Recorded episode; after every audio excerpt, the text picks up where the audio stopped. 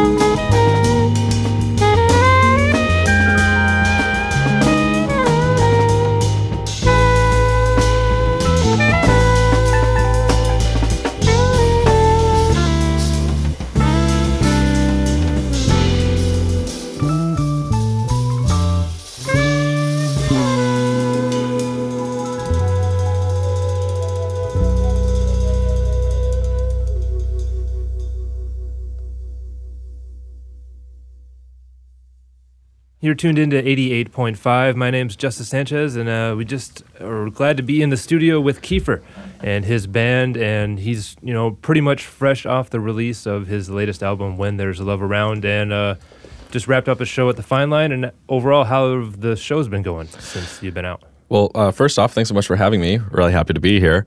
Um, the shows have been a lot of fun. You know, we are 11 deep, we've got nine to go, and uh, it's been really great. A lot of people coming out you know, when I started making music, didn't think that we'd be playing to audiences of this size, and um, it's it's been really in- inspiring and, and great. So very thankful. That's great.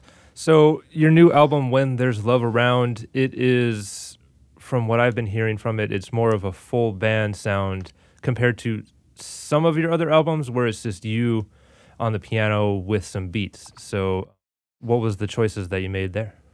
Yeah. So, you know, playing in groups is where I come from.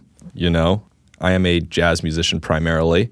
However, when I graduated school, I studied um, under uh, Kenny Burrell at UCLA. And when I graduated school, I um, started producing more solo stuff, kind of, you know, beats with piano solos essentially, just because I lived in a part of town in LA where my friends weren't nearby. And I also needed a way to make some music, and it was also it was affordable. I could make my album pretty much on a zero budget. Yeah. Um, and then as my audience grew, um, I knew that at some point I would like to transition into what is, you know, my more natural state, which is playing in ensembles and arranging music. Um, I think arranging is one of my stronger uh, suits. So, mm-hmm. uh, yeah. So on this album, this is the first time where um, I actually got to showcase some of that. Um, and uh, yeah, it's it's definitely a lot more fun yeah. playing with people. That's cool. I can sense that when you guys are you know in studio here. Mm. And um, so another question I have about the new album is, it seems like a you know kind of a a very uh, positive album, and you know it's called When There's Love Around. Can you explain any of the themes from it? Yeah, I think um, my music is pretty consistently optimistic. I'm definitely an optimistic guy, just in kind of the way I see the world and the way that I think. But with When There's Love Around, uh, that's a tune that was written by Stix Hooper of the Jazz Crusaders. Mm, yeah. Um, it is not my tune, but it's my favorite tune to play with the band, you know, or at least um, when we first started playing it, it was just like such a, a nice thing, such a warm sound. And uh, you can just, you can feel that. You can feel the aura around the, the song itself. And so I, I wanted to make that kind of the centerpiece of the album.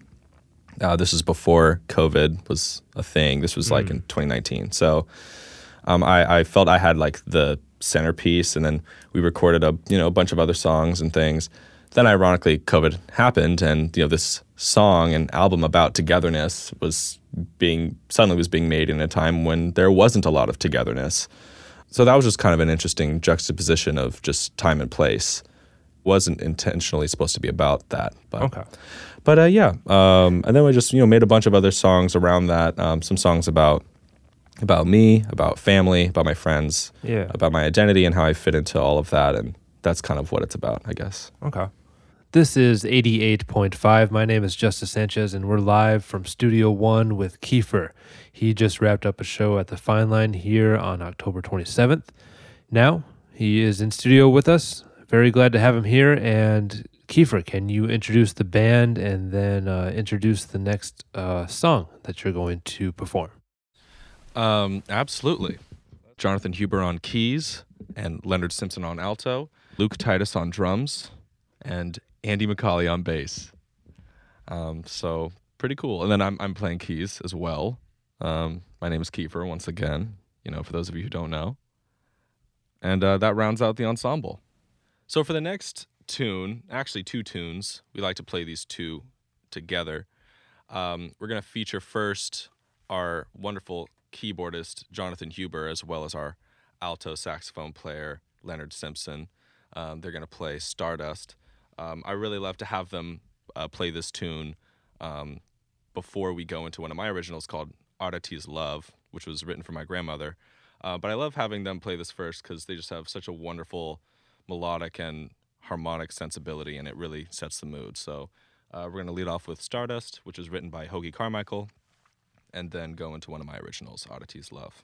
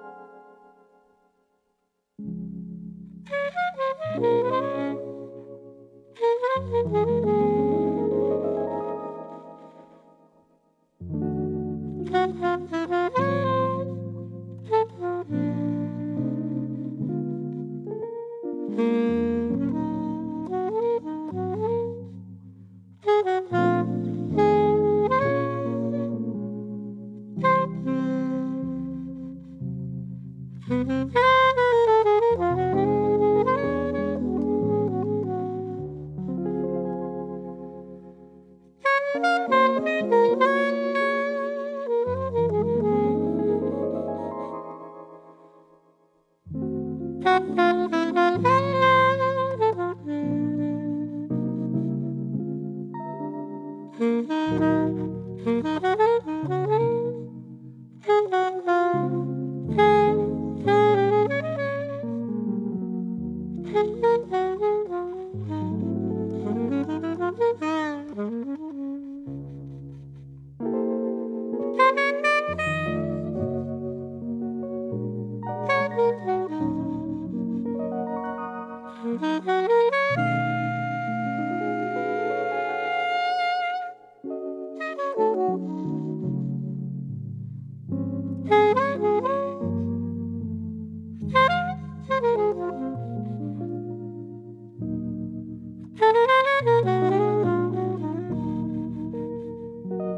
Música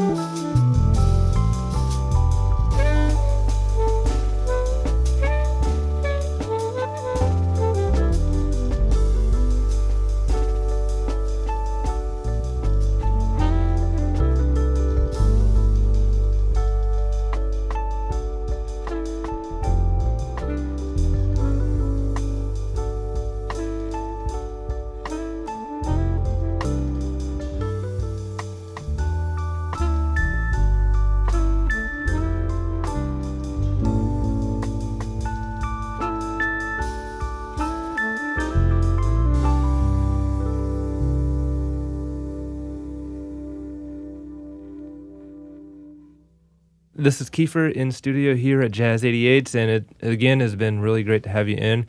Last question. Yeah. I know that you were featured on Certified Lover Boy a little bit. True. Did you get to meet Drake, or did you? No, That's why I kind of. I do not have that security clearance yet. Um, no, uh, that was a really cool opportunity, though. Uh, the producer, Forty, his producer, asked me to record some piano bits. So there's some like solo piano on that album, which is kind of cool. That is neat. Um, it's only a 10 second snippet, but you know, it's a high value 10 seconds, I I, think, you know. Yeah, for like as a, a peripheral fan of Drake and just like Drake as the cultural and pop culture person, it's like Oh, yeah. I don't exactly know who that dude is exactly. You know what I mean? Like he doesn't even feel like a real person.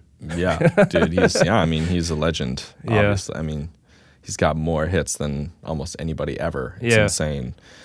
Yeah, so that was a pretty funny call to get, you know. It's like, hey, do you want to do some solo piano for Drake? It was like, you mean like over a beat? And they're like, no, like just send us some solo piano snippets. I was like, okay, Wow. great. So I just sent over some some solo piano. Yeah, That's fantastic.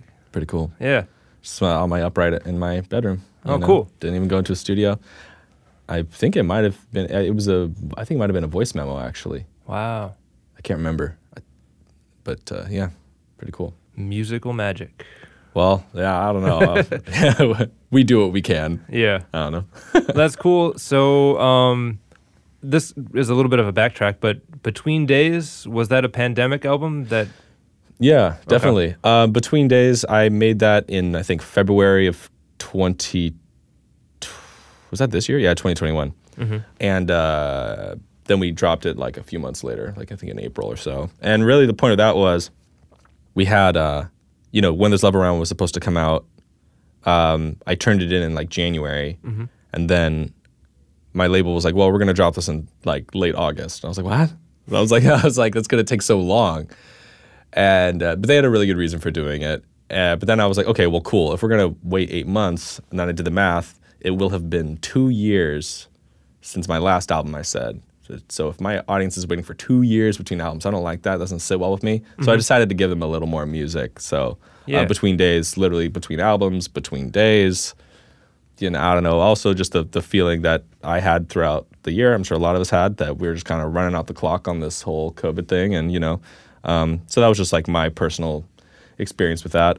So I just whipped up some really quick, uh, some really some of the you know strongest beats I had made over the past year, and just finished them and Cool. and just played some heartfelt music I felt and just put it out really quick. Yeah. And on top of that, there's I don't know if you're completely covering In Between Days by The Cure, but you're at least referencing it. Yeah, no, there's a there's a cover. Um, yeah, Between Days is a cover. Um, that's one of my all time favorite songs. It's so great. Um, and even though the you know the actual meaning of the song originally is like entirely different, um, I'm just really attached to the opening lyric, which is um, you know yesterday I felt so old. I, I felt like I could die. Is the first lyric. It's just like man, and I think like part of that um, the way I felt this year is like the first year where I felt old. I'm not old. I'm 29, but I felt like it. Yeah. And I was like, damn, like, you know, this, you know, that was like the first time I think our generation was really faced with like one of those like truly global, huge events. You mm-hmm. know, in prior generations, there was, you know, World War II or whatever. We didn't have,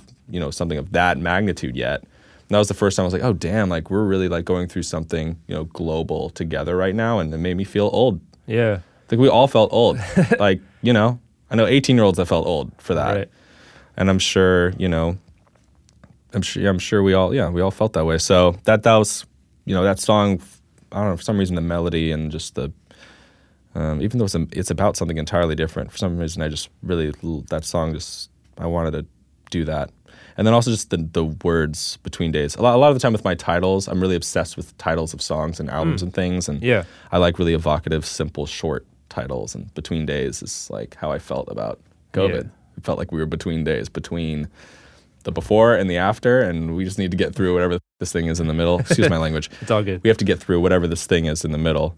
Um, so that was the idea there. Okay, that's cool. Yeah, for me, like the pandemic, it feels like one of the like the most unknown times. You know what I mean? Like we can't exactly say what's going to happen in three months or a month from now. You know what I mean? Totally. I think it's kind of evening out a little bit now, but it's still like just so much unknown is stressful. Really. Yeah, yeah, it's it's very stressful. You know, um, I don't know if I have anything to add that'll, you know, enhance people's understanding of COVID. But Yeah. but I, I agree. Yeah. It's, Yeah. It's you know it's a lot. Yeah. Jeez. Mm-hmm. All right, this has been Kiefer here in the studio again. Thank you so much. I really appreciate it, and check out the latest album from him. He When There's Love Around. Is Thanks, right? Justice. Really Yeah. appreciate it. Thank you.